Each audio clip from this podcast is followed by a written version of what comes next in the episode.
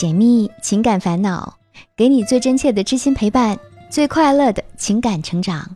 嗨，我是小资，就是那个读懂你的人。这里是我知你心。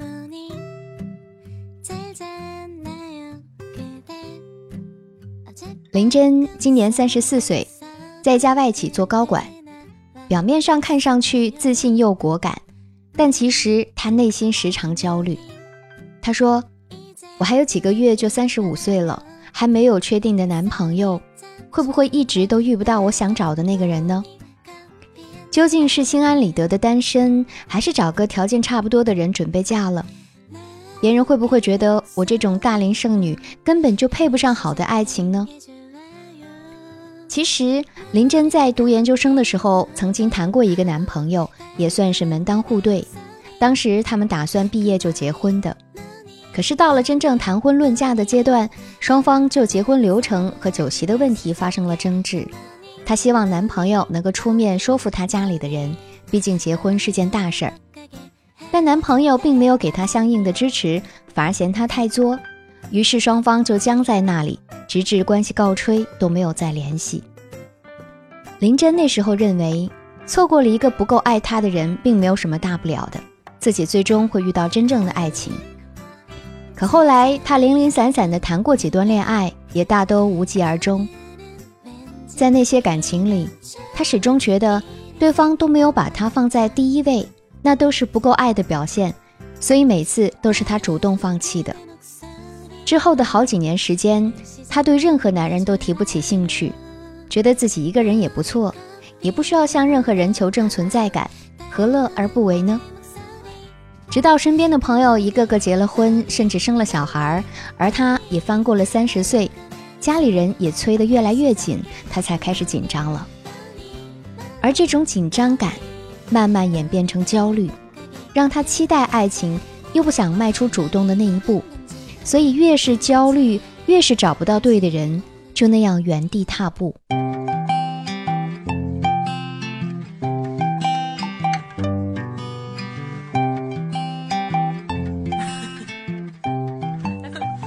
听别人的故事，收获自己的感悟。这里是我知你心，喜欢我的小伙伴记得点击进度条下方的订阅按钮，订阅我的专辑，这样就不会迷路，很快能找到我的声音了。大龄剩女这个词出现时，还没有对大龄的界限有一个准确的定义，但是普遍认为三十岁就是一个门槛儿。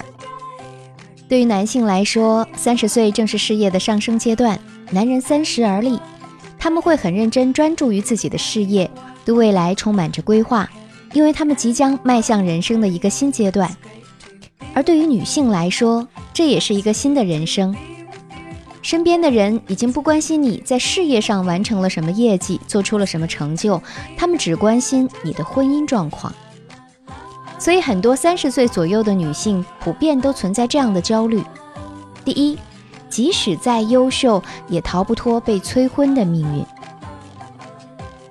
被催婚，几乎是所有适婚年龄的单身男女们一定会遭遇的保留节目。一到节假日。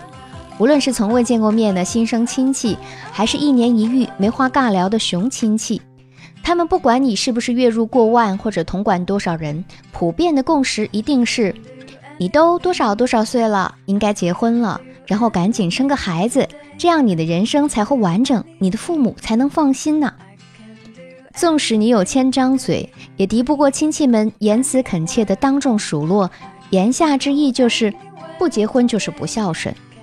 此时，如果再有恩爱小夫妻现场助阵，即使再灯火明亮的场景，也颇似落寞的电影氛围，立马催化出敏感的神经。没结婚的我，难道真的是一无是处，此生无望吗？第二，内心渴望爱情，却又怕得不到理想的爱情。在我们的社会文化中，女孩子需要保持矜持，不能太主动。如果一见到男的就扑上去，很开放的样子，这是大众不提倡也是不认可的事儿。所以很多女孩子都会把自己的焦虑隐藏起来，哪怕心里很着急、很迫切，但他们表面上看也是云淡风轻的。他们一方面希望自己喜欢的人毫无保留地爱自己，另一方面又不敢付出全部，所以往往是遇到了一点点挫折就要撤退，觉得对方不够爱自己，以至于很多时候越是害怕失去，就越是会失去，从而觉得自己和爱情无缘，不可能那么容易得到想要的爱情。第三，从同龄人中脱离出来，好像异类呀。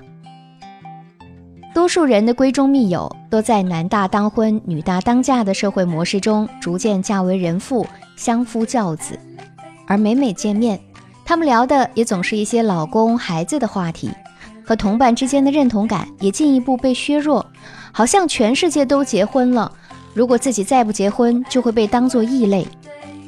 所以，对于很多大龄单身的女性来说，她们就好像是被抛出去的铅球，停止在半空，却找不到落脚点。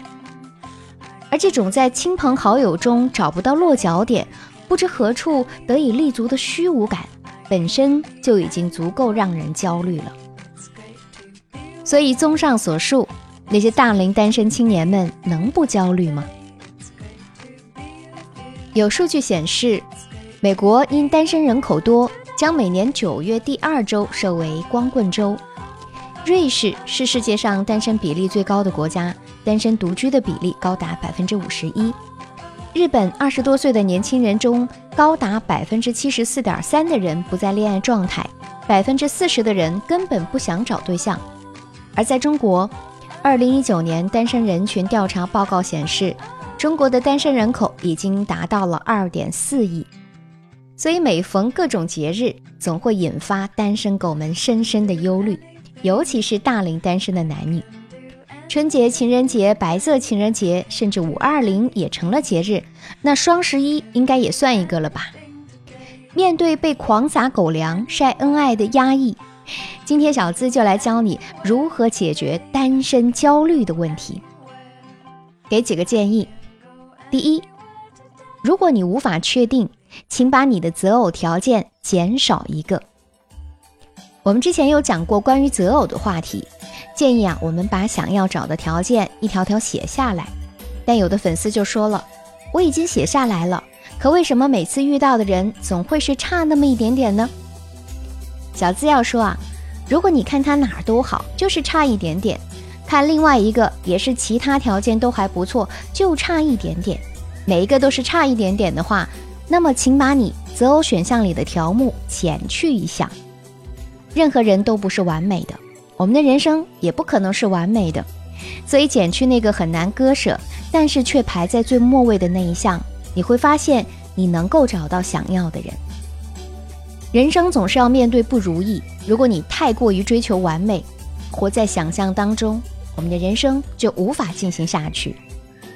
如果除去最后一项，而且你也不讨厌他。那么大可以去试试看，因为在无数描述情感产生的案例中，有一句描述女生对男生是怎样产生感觉的高频率出现的句式是这样的：一开始对他没什么感觉的，后来慢慢就产生感觉了。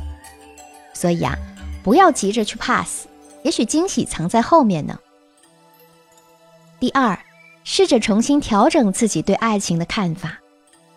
电影《春娇与志明》中有一句台词是这样说的：“如果你从哪里开始不相信爱情，那么你就在那个地方去找答案。”对于感情，可能因为你原生家庭的不美满，或者因为一些社会舆论让自己产生了一些偏见，又或者是曾经有过心痛的经历，不愿意再相信爱情，就开始怀疑自己。那么就回过头去，回到那里看看。重新面对这个让自己产生怀疑的地方。你要知道，这个世界上无论有多少让你觉得糟糕的人或事，那真的都只是一部分，并不是全部。我们需要对那些影响我们的各个方面进行更加客观准确的认识。就算曾经付出的真心遇到了渣男，或者有过离异的婚姻，这其实也并没有什么大不了的。爱情这种东西哪有什么输赢之分？它就是一段经历。我们应该秉承的宗旨是：要么遇到了对的人，要么你在他身上学到了一点点东西。不管是谈恋爱还是结婚，都不是一成不变的。亲密关系中的两个人都需要相互磨合、相互鼓励、相互检讨，才能找到更合适的相处方式。不要太注重结果，重要的是你的内心要学会去体会什么才是真正的爱，这样你才能有所得，也才能让一段关系持续的更长久。第三，年龄越来越不是问题，你的花期比你想象的要长。很久之前，女性过了二十五岁就开始焦虑了。他们觉得没有那么多的工作机会，只能结婚生子。可现在女性经济独立了，收入甚至比男性还要高，也能提高自己的生活水平了，所以三十岁也没有任何问题。就算有人说你三十五岁生子就会变成高龄产妇，再想生孩子就会有困难，那也不怕的。现在冻卵技术也成熟了，想什么时候生就什么时候生。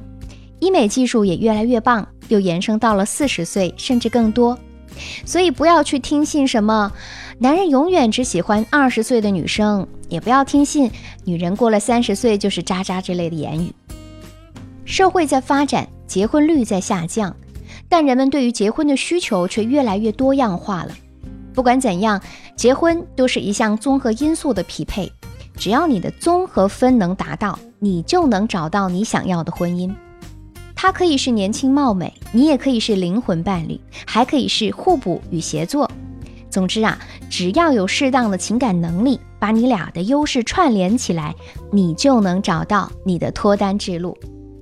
接下来这句话很重要，在单身的道路上，只要你一直美下去，心态一直年轻下去，情感能力也一直在学习中，并且每个阶段都能享受这个阶段带给你的优势与变化。那么你还会焦虑吗？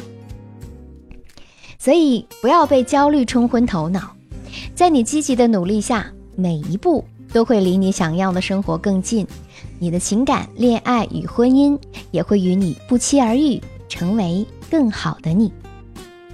不知道正在倾听节目的你们有没有类似的经历呢？对于遇到这种情况的小伙伴，又有什么好的建议呢？也欢迎在评论区和我分享你们的观点。也可以私信我分享你的故事，不要忘记订阅节目，以防走丢哦。本期节目希望带给你收获和成长，喜欢这期节目，也欢迎把我们的节目分享给你的小伙伴，和我近距离互动。你还可以在新浪微博直接搜索“小资我知你心”，是姿态万千的“资”哦。解密情感烦恼，给你最真切的知心陪伴，最快乐的情感成长。我是小资，就是那个读懂你的人。下期节目我们再会，我在这里等你。